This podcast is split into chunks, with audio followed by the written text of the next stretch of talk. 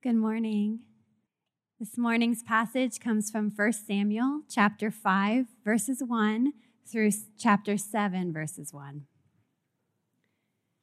After the Philistines had captured the ark of God, they took it from Ebenezer to Ashdod, brought it into the temple of Dagon, and placed it next to his statue. When the people of Ashdod got up early the next morning, there was Dagon fallen with his face to the ground before the ark of the Lord. So they took Dagon and returned him to his place. But when they got up early the next morning, there was Dagon, fallen with his face to the ground before the Lord, before the ark of the Lord. This time, Dagon's head and both of his hands were broken off and lying on the threshold. Only Dagon's torso remained. This is why, still today, the priests of Dagon and everyone who entered the temple of Dagon in Ashdod do not step on Dagon's threshold. The Lord's hand was heavy on the people of Ashdod. He terrified the people of Ashdod and its territory and afflicted them with tumors. When the people of Ashdod saw what was happening, they said, The ark of Israel's God must not stay here with us because his hand is strong against, our, against us and our God Dagon. So they called all the Philistine rulers together and asked, What should we do with the ark of Israel's God? The ark of Israel's God should be moved to Gath, they replied. So they moved the ark of Israel's God. After they had moved it, the Lord's hand was against the city of Gath, causing a great panic. He afflicted the people of the city, from the youngest to the oldest, with an outbreak of tumors. The people of Gath then sent the ark of God to Ekron but when it got there, the Ekronites cried out, They've moved the ark of Israel's God to us to kill us and our people.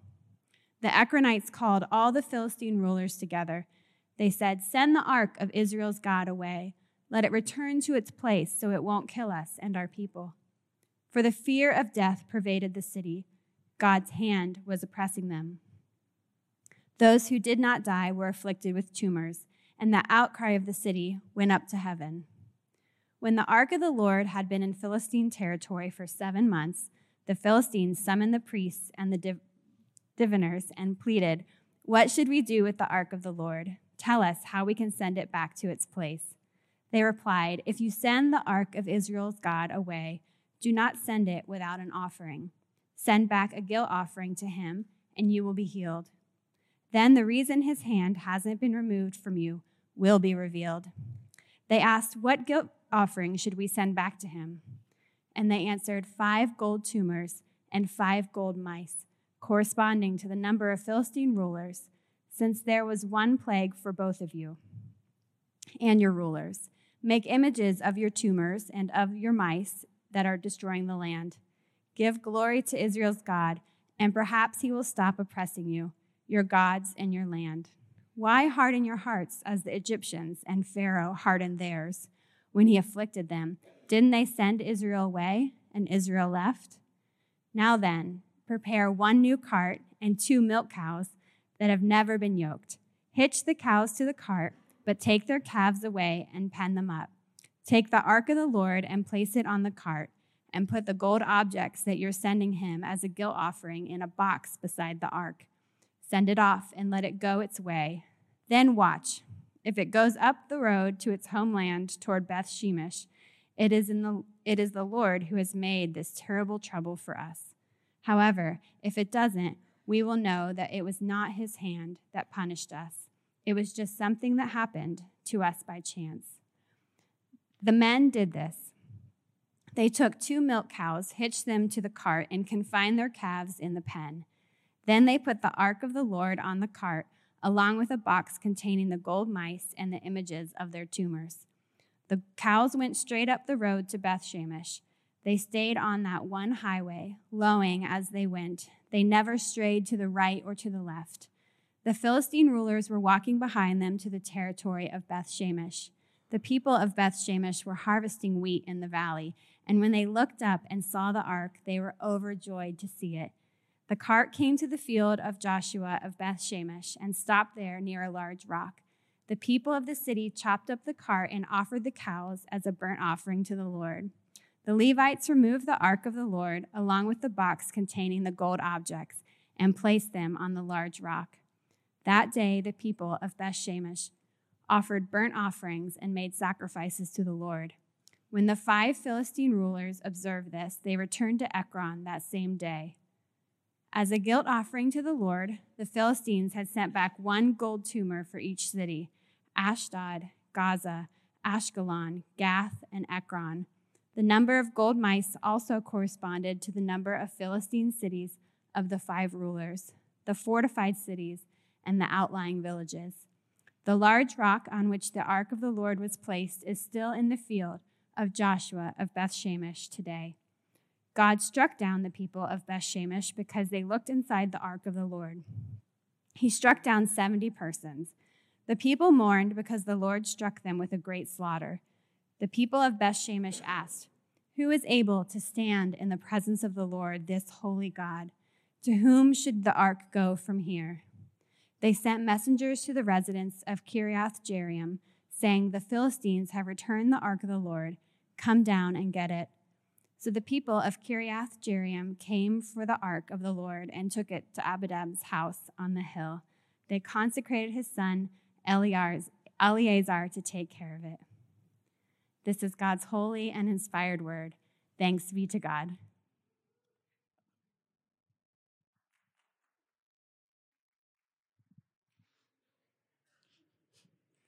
Well, good morning. My name, my name's Dick Lehman, one of the pastors here at Faith Church, and um, I want to start with a question. Um, what's your reaction internally as you were listening to this particular passage of Scripture being read?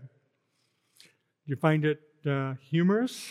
Um, true confession. When um, you know, we get uh, assignments of uh, who's going to preach what passage. And so I took a moment to take a look at the passage that was assigned to me. When I read this passage, I go, oh no, what am I going to say about this passage of Scripture? Uh, there are a number of things in it that I think are quite humorous if you think about it. So, in the passage that talks about this idol, Dagon, uh, being prop, uh, standing next to the Ark of the Covenant and what happens there, uh, it's actually uh, somewhat comical, you know, uh, when you when you hear what happens, and then when you read about what happened to the Philistines and how they start to freak out, and they they get this cart, uh, this Ark of the Covenant, transported from city to city to city, and the panic starts to rise in all of these communities um, it actually is pretty uh, interesting and strange and amusing. And then when you get to the end of the passage that you read about how they finally got it to a city in Israel, uh, Beth Shemesh, uh, and somebody took the trouble to take the top off the ark and they all looked in it. You know, I had to visualize in my head this movie of Harrison Ford, you know. Uh, and, uh, you know, that movie, uh, Raiders of the Lost Ark, if you haven't seen it, is uh, now over 40 years old. Uh, it's amazing. You know, I remember when I first came out, uh, and so I asked my wife uh, just a couple nights ago, I said, We haven't watched this movie for decades, but I want to watch it. So Friday night, she and I watched this Raiders of the Lost Ark, and we saw this image of uh, what happened to the Germans when they looked into the Ark. Now, maybe, certainly, I think all of us would say this is a very strange passage of Scripture. Uh, you read about the tumors, uh, all through the cities uh, that, are, that are afflicting the Philistines. Uh, I've read some translations that actually translate that Hebrew word for tumors as hemorrhoids. If you don't know what a hemorrhoid is, I suggest you look it up. Um, but uh, it's not good. it's really not good. Now, we don't know if it's uh, hemorrhoids, but uh, I actually um, was kind of amused by this whole thing that happened to the Philistines involving the mice and the rats. Uh, many commentators will, will refer to this being a possible outbreak of the bubonic plague. Uh, and so, my working title for this sermon while I was preparing for it is Hemorrhoids and the Bubonic Plague. Uh, but uh, as I got into it, uh, I actually found that there's a very, very important message for us to understand about who God is.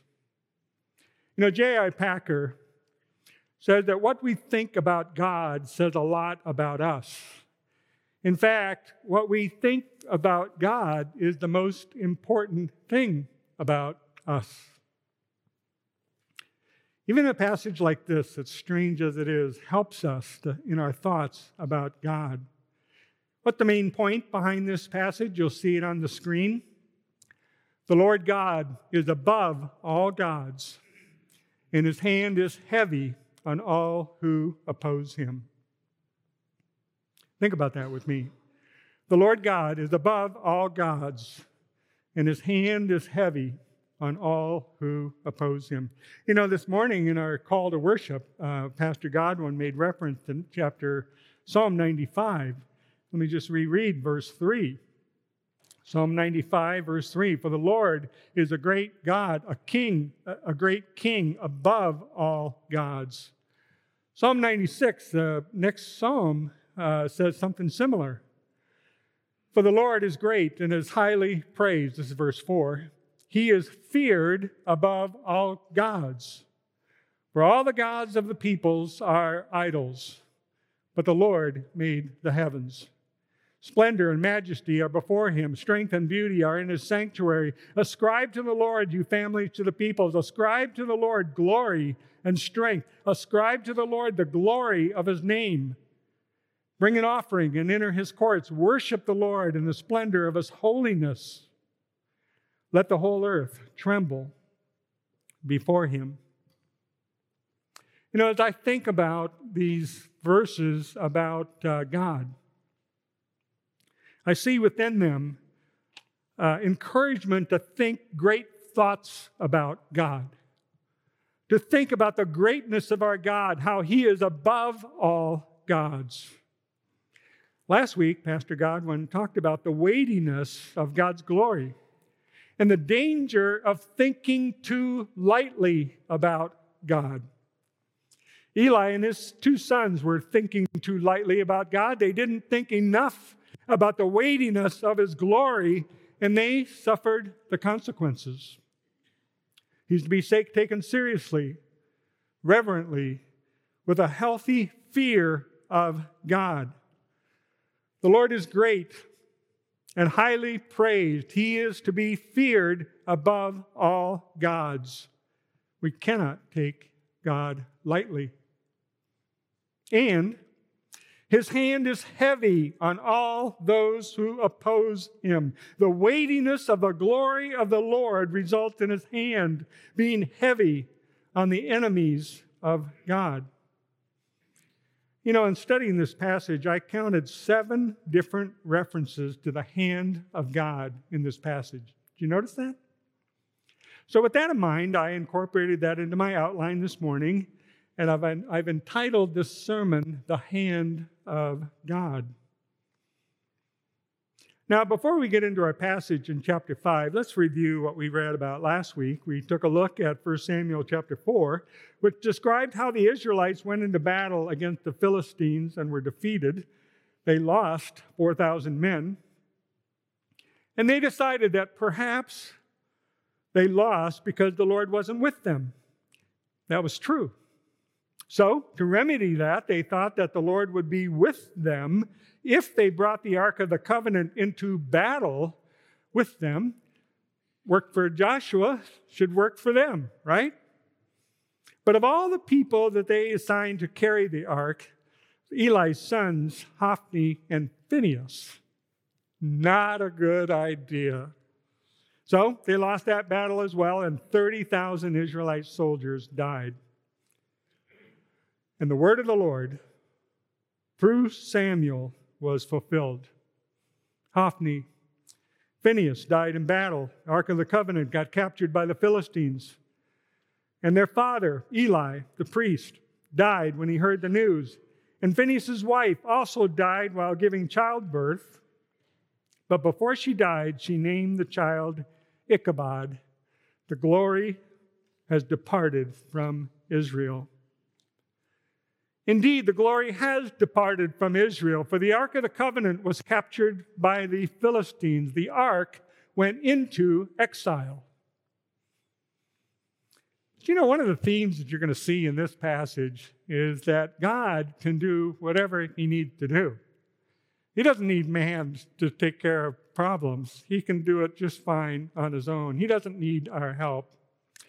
So when we read in chapter 5 that the Philistines took the Ark of the Covenant into their temple of their god, Dagon, they placed it next to their statue. And that's when they discovered the heavy hand of God. Point number one up there is that the hand of God humbles and defeats Dagon.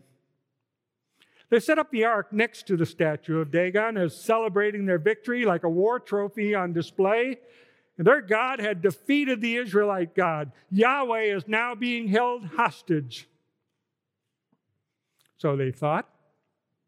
The next morning, they saw that their God, Dagon, had fallen with his face to the ground and was prostrate before the ark as in humble submission to Yahweh. So they set him back up again. Next morning, Dagon had been knocked down again, and this time his head and both his hands were broken off. They looked to Dagon as the source of wisdom, his head was decapitated. They looked to him for the source of power, well, his hands were cut off.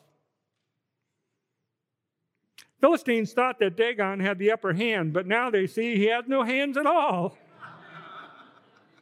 Only his torso remained. The hand of God not only humbled Dagon, but he defeated him. The Lord God is above all gods, and his hand is heavy on those who oppose him. Now, how do you feel as one who worships Yahweh, the God of the Bible? How do you feel when you see idols or other gods? You ever traveled to other countries where you have an opportunity to see temples of false gods? Perhaps you've gone to other countries such as in India or in Asia or Africa, the Middle East. You see temples of other religions. What do you feel inside when you see them? We read in Acts chapter 17 when Paul was in Athens and he saw how the city was full of idols. Verse 16, it says he was deeply distressed. You ever felt deeply distressed about those who are in a false religion? Paul went on to speak to the people of Athens and he told them that they worship their idols or gods in ignorance. And he went on to tell them about the God who created the universe, the God who is above all gods, and about his son Jesus and the gospel. That's what Paul did with his feelings of distress. This coming Friday, my wife and I have a chance to go on vacation to Utah. Uh, Susie and I are excited to go visit our son who lives there and his family. Um, they, uh, they now have a third son, uh, third child rather. So they have a girl and a boy and another boy. Uh, his name is Judd Everest. Uh, my son is a big high school football coach, and Judd Everest looks like a big boy. What a name, Judd Everest. Uh, it's in mountain country, so that makes sense. But, uh, anyways, it's a joy to visit them. But there are times when I feel weird when I see the Mormon temple and I see Mormon churches all over Utah. In fact, uh, my son had moved into a new house last year, and it's a beautiful house, and uh, it's, a, it's surrounded by mountains, and it's in a beautiful neighborhood, and and you look out the back, and you can just see it's just wonderful uh, beauty to look at. But there's this Mormon church right there gives me a sick feeling when I see it. One consolation I have when I'm there is that uh, my son's wife's dad is a pastor of a church, a Centerpoint Church in uh, Orem, Utah. And uh, over the 20 years, they've had this tremendous outreach to Mormons Uh, and so I think 60% of their congregation is about a, a thousand people in this church. About 60% of them are ex Mormon. And so they'll have a baptism in July, and we have the opportunity sometimes to go witness the baptism. We've gone to the Provo River, and they'll have 50 people getting baptized, and the majority of them are people that came out of Mormonism. Just tremendous. Um, so, anyways, how do you feel about idols or false gods? Is an important question because it reveals what you think about God. Does it bother you? It should. But the more important question is how God feels about idols or other gods. This is a major theme of the Old Testament. In Exodus 20, we have the Ten Commandments where it says, You shall have no other gods before me. You shall not make an idol for yourself. You shall not bow down and worship to them. You shall not serve them. For I, the Lord your God, am a jealous God, punishing the children for their father's iniquity to the third and fourth generations of those who hate me. And we see all the way through the Old Testament, from Genesis to Malachi, how God feels about false gods, about idols, about worshiping other gods. We know how God feels about idols or other gods. We see that here in how his hand humbles and defeats the false god of the Philistines, Dagon. And he not only defeats him, but his hand, the second point, afflicts the Philistines. We read in verses 6 through 12 about three different Philistine cities. The first is the people of Ashdod. And it says in verse 6 that the people of Ashdod are afflicted with tumors. You know, when you read the passage,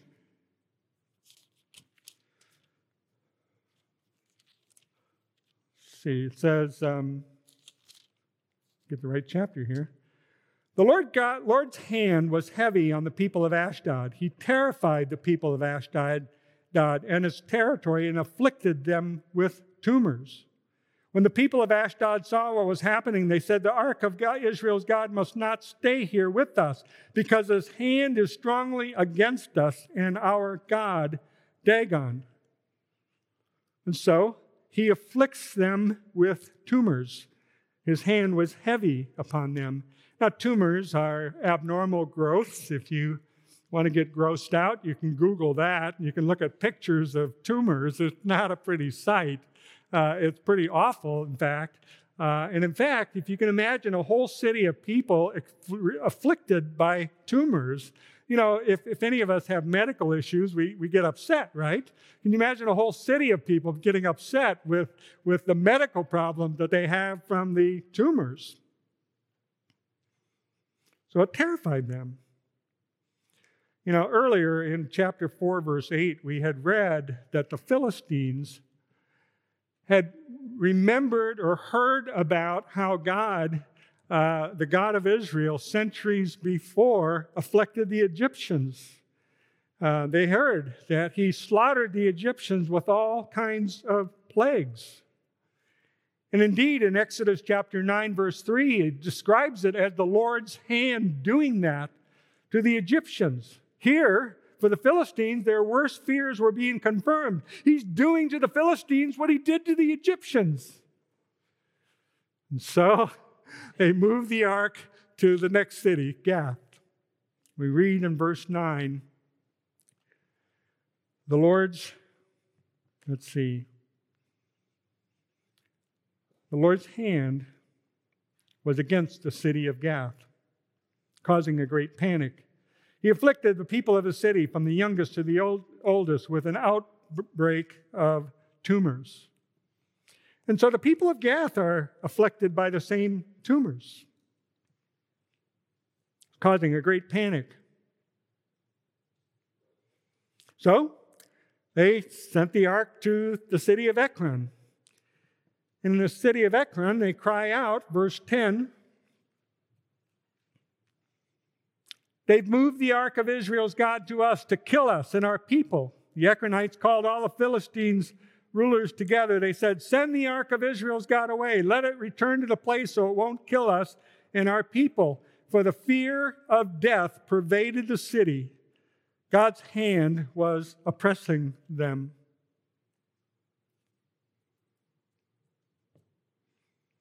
So the people of Ekron, afflicted with tumors. Verse 12 says, The outcry of the city went up to heaven. And then the author of 1 Samuel makes the comment that this went on for seven months. Can you imagine that?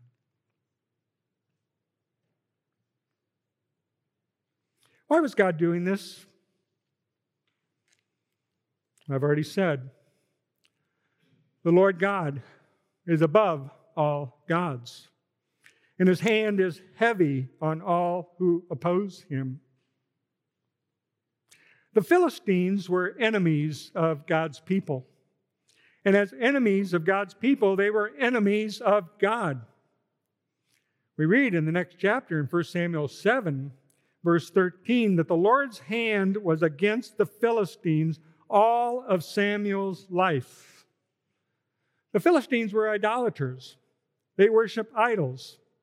Earlier, I said that the idolatry was a pervasive theme in the Old Testament, but another major theme in the Old Testament is enemies. It's mentioned hundreds of times. Uh, it might make you uncomfortable as you read through the Old Testament, but it's there. You can't get away from it. For example, one of my favorite things to do uh, in my morning times is to spend time in Bible reading and prayer, and I'll often go to the Psalms as a time of real encouragement in my relationship with the Lord. And so many wonderful Psalms to read that you can use in prayer. So, one of the Psalms, for example, that I've read, and I like a lot is Psalm 139. You probably know it well if you, if you look at the Psalm. Let me just read a little portion of it to you. You know, Lord, you've searched me and known me. You know when I sit down, when I stand up. You understand my thoughts from afar. Where can I go to escape from your spirit? And so I can spend a great time just reflecting on how God is looking down at me. He knows my life. He cares about me. He's, he's actively and intimately involved in all the details of my life.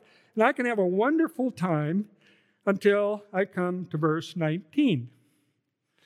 Verse 19 says, God, if only you would kill the wicked, you bloodthirsty men, stay away from me, who invoke you deceitfully. Your enemies swear by you falsely. Lord, don't I hate those who hate you, detest those who rebel against you? I hate them with extreme hatred. I consider them my enemies. Those are probably not verses that you would put in a picture frame or on a coffee mug, right? What do you do with verses like that? If you know God, and you know how God feels about false gods, false worship, about enemies, about evil, about all that is wrong in this world, then you know how God feels and you understand verses like this. In fact, I would actually say, I certainly don't have the time to mention it here. Uh, but this reflects something of what it means for David to have a man after, be a man after God's own heart. David was the one that defeated the Philistines completely. David, in his heart for God, would write verses like this in Psalm 139. He had a heart for God and had a, a sense of righteousness about what God stood for.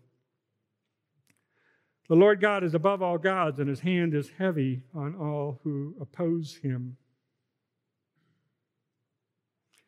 You know, reality is um, we live in a world of enemies. You know, tomorrow, Memorial Day, and uh, we'll think about those who are loved ones who have died in battle fighting enemies for whatever purposes of that particular wartime experience. I've not lost a loved one in a military battle, I've had an uncle that was in the service in World War II and heard the stories he told about how he survived. It was unbelievable uh, on, on uh, B 17 bombers. Um, but, anyways, um, you know, we have an appreciation and respect for those who serve in the military and those who have died in service. We also have this intense hatred for evil, do we not? Um, you know, this, this shooting in Texas. Just awful. You know, and, and, and I'm a counselor, but you won't hear me say that it's just a mental health problem. You know, to go into a school and shoot children is nothing short of evil.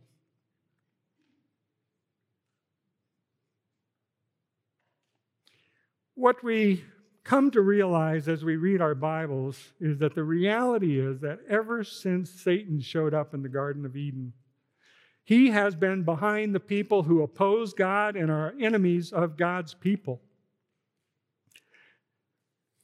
We even see that in the New Testament, those who oppose Christ and are enemies of the cross of Christ.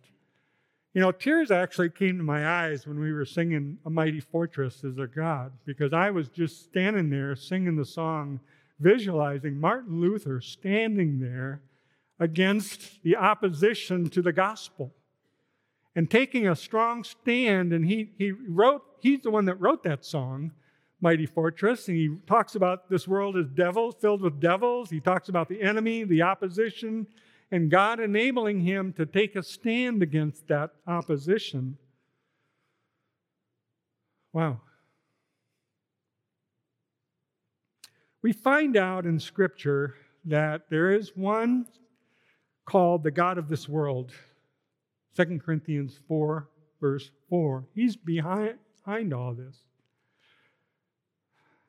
Dagon's not the problem. He's just an idol, he's just a statue. Behind this is the God of this world, and he is opposed to God. Well, the Philistines had enough of tumors and the plague that afflicted them, so they send the ark back to Israel. We see that on the screen. The Philistines that send them back to Israel is in chapter 6, verses 1 to 12. And in those verses, we read about the discussion of what they're going to do. They consult with the priests of Dagon and are told to send a guilt offering with the ark.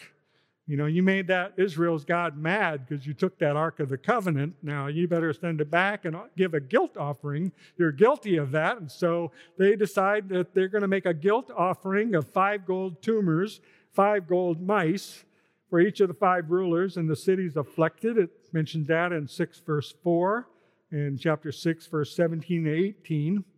And it mentions the mice that are destroying the land, possibly the bubonic plague. Verse 5 has an interesting statement made by one of the priests of Dagon. He says, Give glory to Israel's God, suggesting that they have felt the weightiness of God's glory on them and that they should not make the mistake the Egyptians made when they hardened their hearts and refused to let the Israelites go. So you better let, you know, let them have their, their uh, Ark of the Covenant back. We're going to be afflicted like the Egyptians were. So in verses 7 through 12, they devise a plan to make a new cart to be pulled by two milk cows who had recently given birth to calves. And even though they've never been trained to pull a cart and they'd not want to leave their young, they put the Ark of the Covenant in this cart and the gold offerings, and they put it on as a test. We'll just see uh, if this really is uh, the hand of God. And you know what? It was. The hand of God directed the cows right back to the Israelite city. Verse 13 the Beth Shemesh people rejoiced in seeing the ark. They chopped the cart, sacrificed the cows as the burnt offering to the Lord. And in Beth Shemesh, there were people, unfortunately, who thought too lightly of God. They did not appreciate the full weightiness of the glory of God. They looked inside the Ark of the Covenant, forbidden by the law, and so the hand of God afflicts the Israelites too. And the Lord struck down the people in Israel.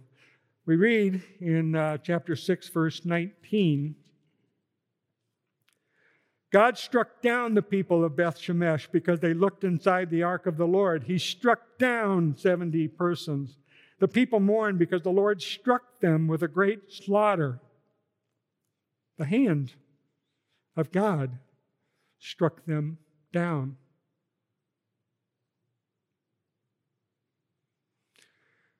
And so the people of Beth Shemesh said, What are we going to do? And they decided to send the ark to Kiriath Jearim. Must have been some reason behind that. Actually, you know what they did? they asked, the people from Kiriath Jearim to come down and get it. They weren't going to touch it anymore. You just come down and you take it. And so in chapter 7, verse 1, it says it was taken to Abinadab's house, and they consecrated his son Eleazar to take care of it. And there the Ark of the Covenant stayed for many years. Actually mentions 20 years in 7 verse 2, I believe it is, or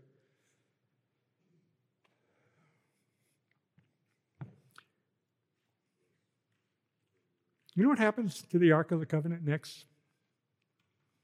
In 2 Samuel chapter 6, we read that King David brought it to Jerusalem. And uh, this is many, many years later. David is now king, and he finally, the day comes that, okay, let's bring the Ark of the Covenant to Jerusalem. And so they go, and they actually transported the cart, the same, the Ark in the same way with a oxen and cart and and all of that. And we read in 2 Samuel 6 that one of the guys that was helping them is named Uzzah. And he put his hand on the Ark of the Covenant and he was struck down and killed by the hand of God. Actually says in that text that it was his irreverence that killed him. Uzzah evidently thought too lightly about God, and the hand of God struck him very difficult and sobering moment for David, recorded in 2 Samuel 6. But there were some of the people of Beth Shemesh, if we go back to chapter 6, the end of it. I don't know how many of them, but there were some there who no longer thought too lightly of God. They finally got the full weightiness of God's glory. We see that with the question that they ask, the question that I would like to end our time together today. Question is Who is able to stand in the presence of the Lord, this holy God? The tone of the question, the way it's asked, implies that no one is able to stand in the presence of this holy God. Certainly not the idol Dagon. The hand of God just knocked him right over. Certainly not the enemies of God. Philistines discovered he afflicted them with tumors. The Lord God is above all gods, and his hand is heavy on all who oppose him and certainly not those who think too lightly of God, those who don't understand the full weight of the glory of God. You know what? That's all of us. The only way that we can get an understanding of the weight of God's glory is to understand the holiness of God. That's what it says there. Who's able to stand in the presence of the Lord, this holy God? God is holy, other, separate. He is uniquely holy with no rivals or competition. There is no one holy like the Lord. There are no other gods before me. He is morally pure. He is totally without sin or imperfection. John says he is light, and in him is no darkness at all. When Isaiah was catapulted up in a vision into the throne room of God, he heard the angels exclaim, Holy, holy, holy is the Lord of hosts. The whole earth is full of his glory. And his response is, Woe is me, for I am ruined because I am a man of unclean lips. I live among a people with unclean lips. Confronted with the holiness of God, he became intensely aware of his own sin. True answer to this question is that none of us is able to stand in the presence of this holy God because of our sin problem. In our sinful condition, apart from Christ, all of us are idolaters. We may not see ourselves as worshiping idols like the Philistines did, but with the self on the throne, we don't worship God. With the sins of our earthly nature, Paul tells us sexual immorality, impurity, lust, evil desire, and greed. Paul calls it idolatry. When you live for yourself and for your own pleasures, you are an idol worshiper. In our sinful condition, apart from Christ, all of us are enemies of God.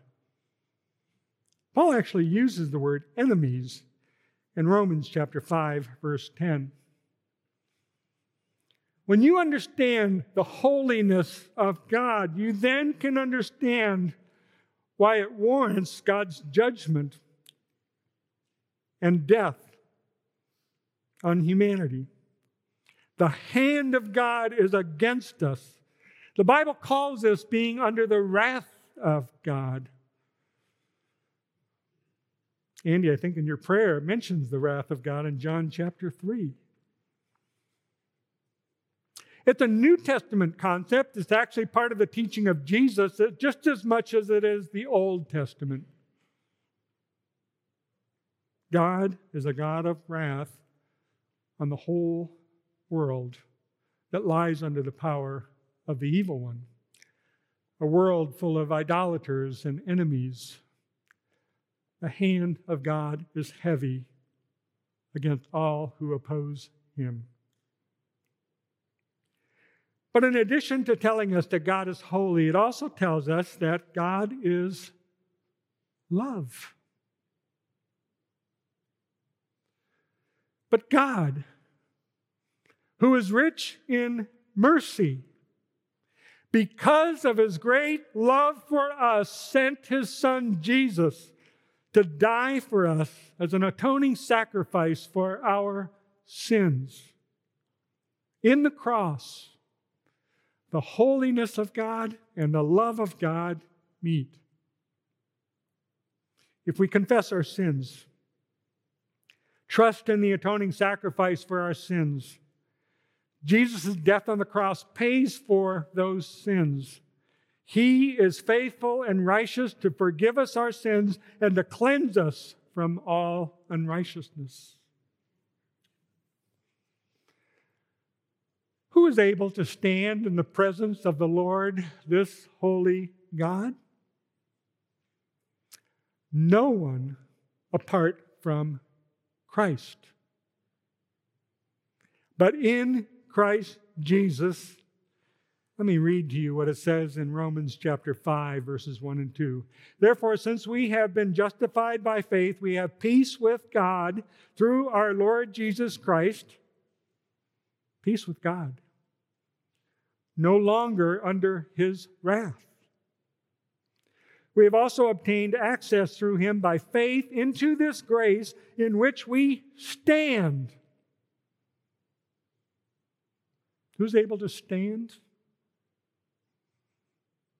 Believers in Jesus. We boast in the hope of the glory of God. In Christ, we are no longer idolaters, no longer enemies, no longer under the wrath of God. His hand is not against us. Romans 5:10 says, "While we were enemies, we were reconciled to God through the death of his Son. We were declared righteous by his blood. And so through Christ, we're able to stand in the presence of a holy God. Let's take a few moments of silence and prepare our hearts for the Lord's Supper.